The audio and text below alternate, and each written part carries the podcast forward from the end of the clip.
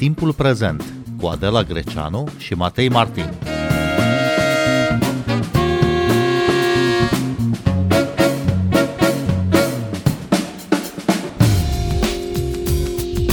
Bine v-am găsit! Noi suntem Adela Greceanu și Matei Martin și invitatele noastre sunt Adina Popescu, redactor la Dilema Veche. Bun venit! Bună seara! Și Ana Maria Caia, expert în comunicare într-o instituție europeană la Bruxelles. Bun venit la Radio România Cultural! Mulțumesc, bună seara!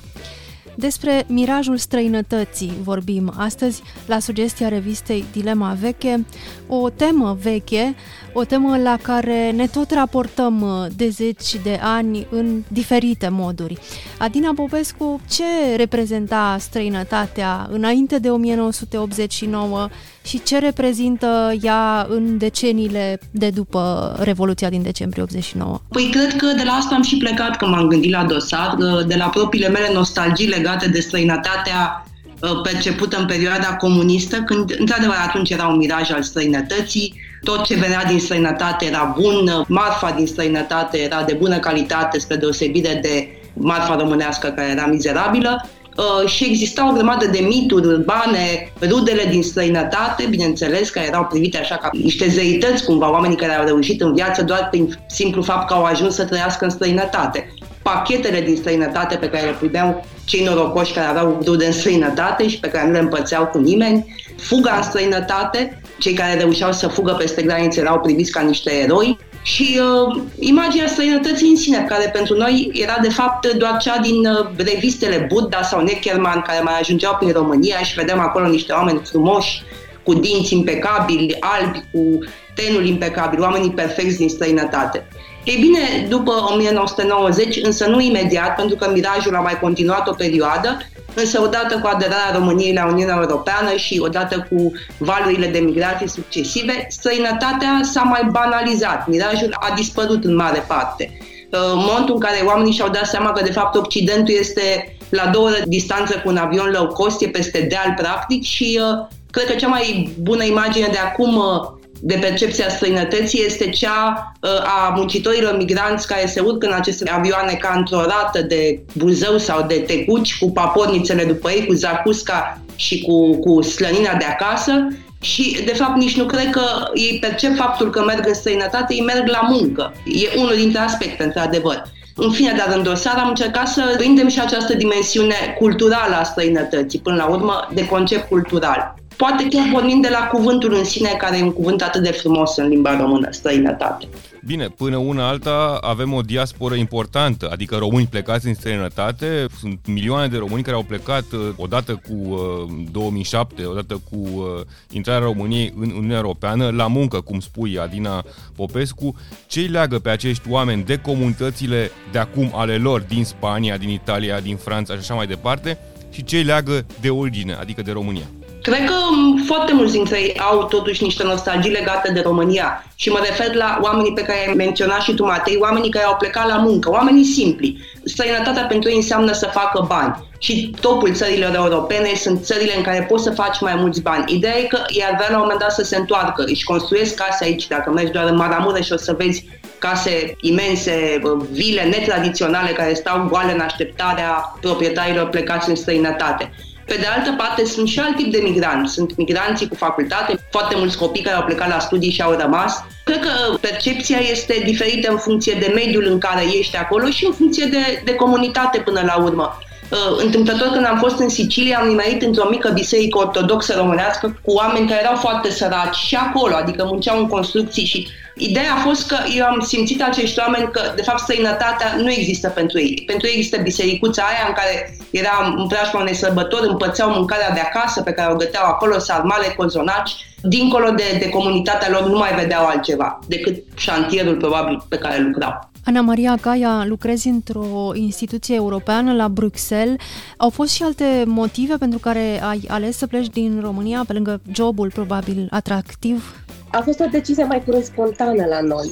Așa cum spunea și Adina, cred că străinătatea nu mai poate fi definită geografic, nu e despre geografie. Până la urmă, uh, lumea s-a micșorat și avioanele au făcut totul la o întindere de mână distanță.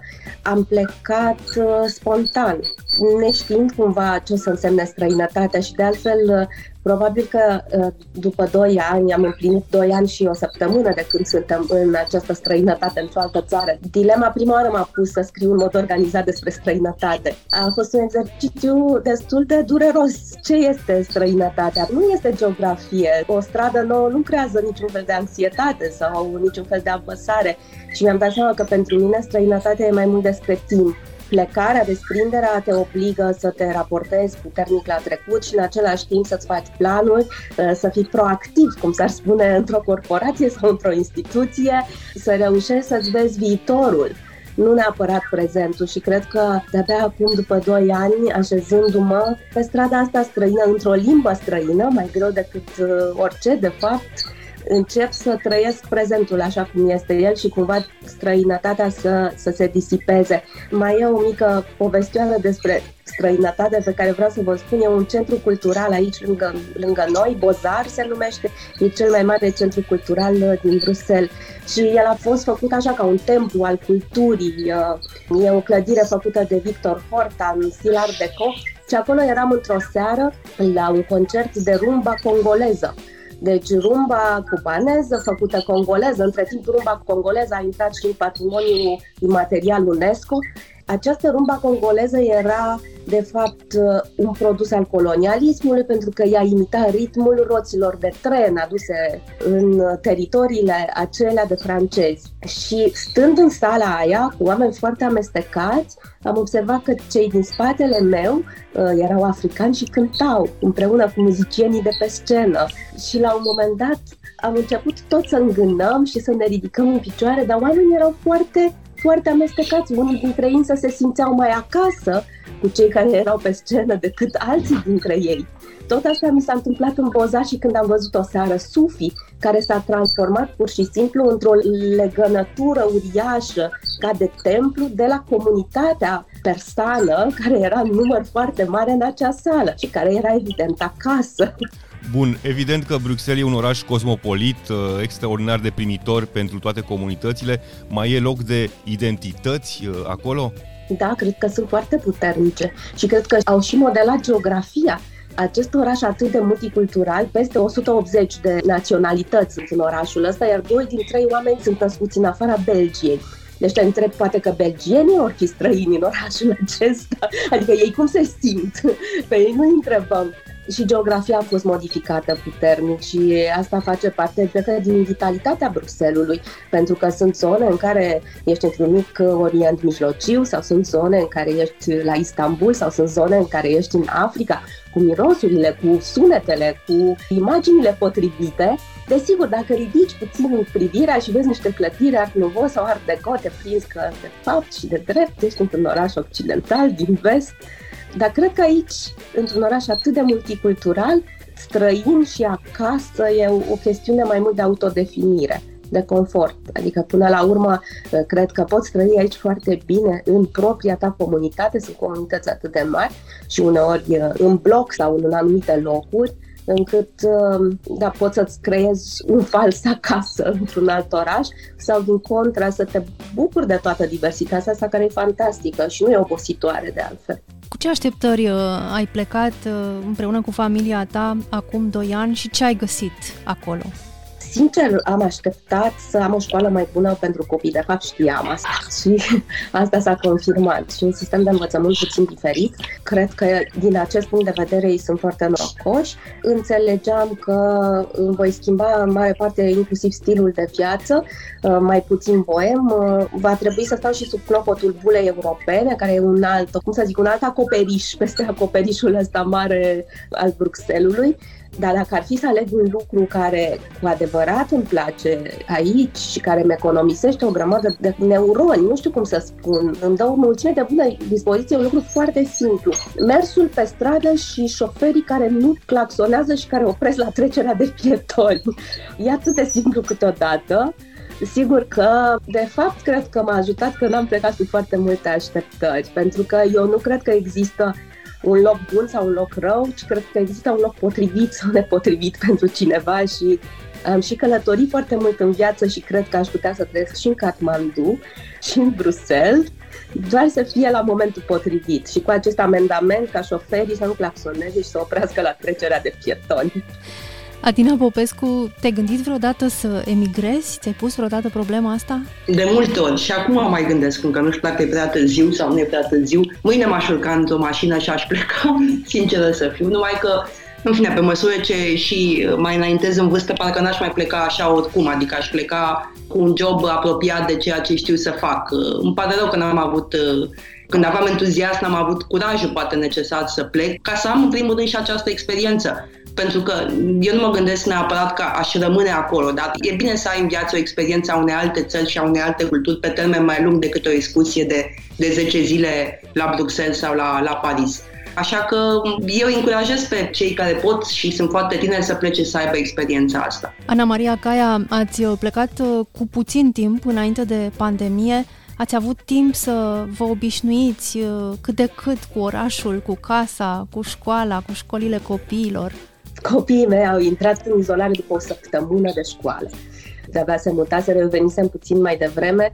Uh, a fost destul de brutal, trebuie să recunosc, mai ales că Belgia a avut o izolare foarte dură și uh, de-abia așa, după un an de zile, am avut voie să avem ceva ce numeau ei uh, un um, prieten de îmbrățișări, unul singur, un singur om care să ne intre în casă. Prin urmare, a fost o izolare destul de dură în care pur și simplu ne-au fost amputate posibilitățile sociale deși eu mergeam la serviciu, sigur aveam niște contacte limitate cu, cu colegii mei, în rest nimic. Stăm pe o străduță foarte mică, ne făceam cu mâna unii altora. Copilul meu făcea cu mâna oamenilor care treceau din când în când pe stradă și mai ales vecinilor dintr-o casă vecină care erau tineri și apoi ne-am împrietenit cu vecinii noștri de deasupra, un cuplu islandez, captiv și el aici, plângând după Islanda locală, unde ar fi putut fi mult mai liber și în aer liber, prins într-un apartament în, în Bruxelles de izolare. El venit aici pentru a lucra la NATO. Au fost primii noștri prieteni, prietenii noștri de izolare, pentru că eram așa ca într-un chibuț aici și am împărțit, am împărtășit această experiență. Da, deci Belgia pentru noi a fost puțin diferită pentru că am dus aproape 2 ani de haos social, să zic așa, și izolare. E bine totuși că stăm în niște cartiere care sunt foarte vii și acum deja e foarte plăcut pentru că pot simți comunitatea. Sau aici am simțit mai mult decât în România, iată vecinii, uh, comunitatea, omul care are un butic alături, omul care are un bar undeva pe stradă, etc., uh, etc. Și dacă e să ne uităm înapoi, Ana Maria Caia, cam care a fost diferența între Miraj și realitatea locală? A fost foarte greu de pildă să obținem buletinul, ne-au pierdut actele, a trebuit să plătim taxa de două ori. A fost ceva așa, dar e destul de tipic, am înțeles, pentru Bruxelles 1000 să se întâmple lucrurile astea. E foarte complicat cu antreprenorii când ți se strică o priză, de obicei o să ți în casă un român, nici măcar nu o să poți spune prea multe lucruri rele și nu o să ți-o repare. E foarte complicat și cu proprietarii până trimit pe cineva să repare un altceva. Dar cred că asta face parte și din uh, partea asta administrativă a plecării, pentru că de fapt asta e foarte neplăcut la plecare. Plecarea e un Excel lung de lucruri pe care trebuie să le faci, pentru că trebuie să cari lucruri fizic într-un loc în altul. Dincolo de faptul că, desigur, te uiți înapoi și îți lipsesc prietenii sau... Nicio societate nu e perfectă, repet. Deci nu cred că există locuri perfecte, dar cred că există locuri potrivite și în momentul de față, de pildă, pot să-mi, uh, să-mi găsesc toate motivele să rămân aici pentru școala copiilor, care lor le pare foarte bună și foarte convenabil. Știu că ești o călătoare pasionată, ai un blog, Depozit se numește, unde am citit că ai vizitat peste 50 de țări, ai și povestit despre multe dintre ele. Ți-au lipsit călătoriile în pandemie? O, da, asta este tema unei ședințe de terapie, nu a unei emisiuni de radio. Da, din păcate am ajuns să spun și cu rușine recunosc, sunt sătule de Belgia, sunt sătule de Olanda, nu mai propuneți când prietenii zic hai să mergem în orașul cu tare, e foarte frumos, nu mai propuneți, nu mai propuneți. La un moment dat eram cu un prieten în pandemie, deci nu prea puteam să ne mișcăm peste granițe și am mers în Dinant, Ăsta e un orășel foarte frumos la munte, cu un perete de munte, cu o cetate. Uh, este orașul lui Adolf Sax, care a făcut saxofonul Mă rog, am făcut așa o excursie și stăteam acolo în centrul orașului și mâncam o șaorma, că atâta era de mâncare atunci în, în izolare și pentru că și el era un mare călător, am petrecut o oră și ceva vorbind despre Tokyo, fără să ne mișcăm. Da, a fost foarte frustrant. Bănuiesc că vom termina această pandemie și o să descoperim alte teritorii. Chiar așa, ți-ai propus să, să pleci uh, undeva în momentul în care se va putea călători la fel de ușor ca înainte? Să știi că eu am călătorit, am călătorit în Maroc, de pildă, pentru că știam că sunt foarte bune conexiuni cu Marocul, dată fiind marea comunitate marocană de aici. De fapt, marocanii sunt numărul 1 și românii numărul 2 în Bruxelles, cred. Și am călătorit asta vară în Maroc, sigur, am călătorit în Maroc și când am ajuns în Maroc s-au impus reguli de carantină, dar asta n-a fost foarte grav. Da, desigur, de-abia aștept să, să se deschidă cu totul lumea, mai ales Asia. Adina Popescu, uh, ca reporter, călătorești uh, foarte des uh, prin țară, uneori și prin sănătate, dar e vreun loc din România unde te simți străină? Interesantă întrebare. Chiar acum, în timpul pandemiei, am, am descoperit uh, Maramureș, în care nu mai fusese, nu mai fusese niciodată în Maramureș și îmi doream de mult timp să ajung și mi s-a părut ceva ca și cum aș fi într-o altă țară, nu știu de ce, poate că e și uh, poziția geografică e între, între munți, practic, și are ceva pe care nu l-am mai întâlnit în alte părți din România, Maramureșul. Chiar dacă limba e aceeași, bineînțeles, uh, anumite tradiții sunt aceleași, dar uh, am avut un pic uh, sentimentul ăsta de stranietate, știi, și de străinătate în același timp.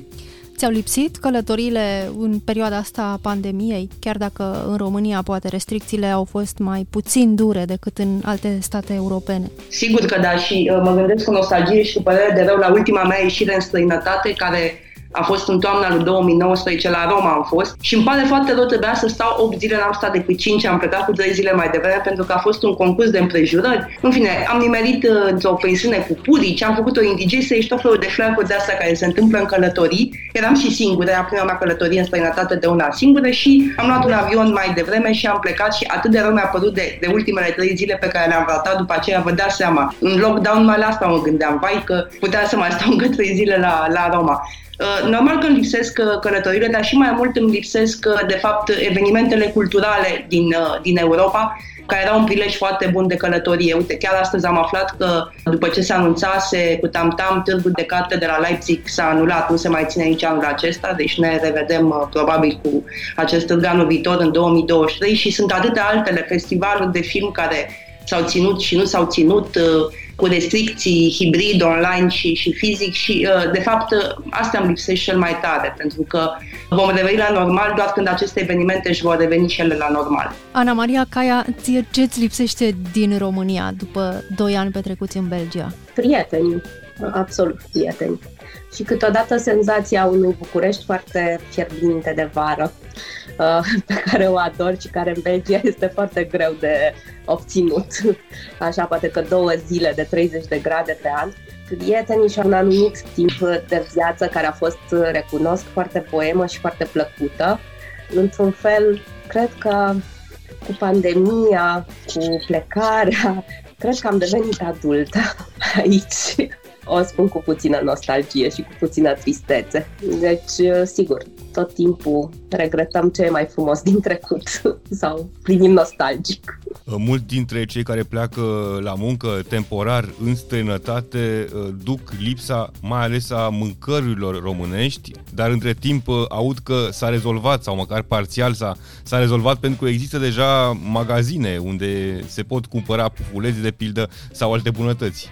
Din acest punct de vedere, Bruxelles oricum este minunat, poți mânca orice de oriunde din lumea asta, dar aș vrea să spun că sunt niște restaurante excelente românești, e unul la care comandăm și care face niște sarmale mai bune decât cele mai bune restaurante din București și că e o piață foarte colorată. Este chiar oborul pe care îl descrie așa de frumos Adina tot timpul. Este aici, în labatoar, abatorul, unde românii, nu știu, probabil au cam un sfert din piață, o dețin, adică cu zacuscă și cu murături și cu parizer și cu cârnați și cașcaval și orice am vrea. Nostalgia asta, nu știu, nu prea se poate avea aici. Ar fi chiar culmea. Dar ce-ți pare bine că ai lăsat în urmă? Cred că la nivelul străzii România e puțin, sau Bucureștiul. Bucureștiul e puțin mai complicat, e mai agresiv, e mai nerăbdător. depinde, unei vârste și unor oameni îi se potrivește. Pentru că această agresivitate are în ea și un tip de energie foarte specifică, foarte anume. Adică cel haos din București dă și e și un sol fertil pentru anumite lucruri. Nu neapărat rele. Aici lumea este calmă, este așezată, este extrem de politicoasă. Oamenii sunt, nu știu, mai relaxați, stau la supermarket și discută cu doamna care le pune lucrurile în sacoșă fără să se grăbească, fără să se streseze și chiar fără să se uite în urmă. Când am venit aici eram stresați, ne punem lucrurile repede, o să țipe cineva la noi pentru că este coadă, nici de cum așa ceva. Da, și acest mic ceremonial al politeții, belgenii sunt oameni politicoși, pur și simplu. Deci București din acest punct de vedere este puțin mai dificil. Și apoi, cu toată sinceritatea, pentru mine, cel puțin școala fiicei mele a fost un chin continuu. Poate că ea nu l-a resimțit la fel de dur, așa cum am resimțit-o eu, ciudat, care, nu știu, mă obosea extraordinar de tare și îmi aducea multă anxietate. Există mai multă siguranță aici. E ca o, ca o stare nu e neapărat legată de faptul că, nu știu, să ai un salariu, dar e o stare în care te simți puțin mai în siguranță. Și încă ceva, nu-mi lipsește la București omogenitatea aceea extraordinară a oamenilor și a mediului în care stăteam. Pentru că trebuie să recunosc că în ani și în ani și în ani îți creezi o citadelă care este extrem de omogenă, cu oricâtă deschidere ai avea. Aici, pentru că a trebuit să o iau de la capăt, să adun bucățile și procesele cumva mai interesant. Adina Popescu, pentru finalul uh, discuției noastre, mai există oare mirajul străinătății? Categoric, mult mai puțin decât înainte de 1990, însă Cred că mai există într-un fel, adică, așa cum spuneam mai devreme, e și conceptul ăsta cultural, străinătate. Eu, de exemplu, când plec din țară, încă mă pregătesc ca și cum aș merge la un spectacol, la un spectacol de bună calitate, mental. Și îmi place foarte mult lucrul ăsta. Și uh, sunt mulți oameni care nici până acum n-au ajuns în străinătate. Hai să ne gândim că totuși uh, în România sunt atâția oameni care locuiesc în mediul rural și n-au ajuns nici măcar la București sau la mare. Pentru ei, normal că există un miraj al străinătății și Până la urmă, străinătatea e reprezentată tot de ceea ce văd la televizor sau în filme, cum vedeam noi pe vremea lui Ceaușescu, filmele de la video, e reprezentată tot de produse de marfa occidentală. Sunt anumite lucruri care nu s-au schimbat. S-au schimbat pentru noi, cei care, în fine, avem și meserii care ne permit să călătorim și călătorim mai des și deja știm ce, ce înseamnă și care sunt diferențele, dar pentru omul simplu care ajunge cel mult la muncă pentru o viață mai bună aici, străinătatea este în continuare un, un miraj și o mare necunoscută. Adina Popescu, Ana Maria Caia, vă mulțumim foarte mult pentru această discuție.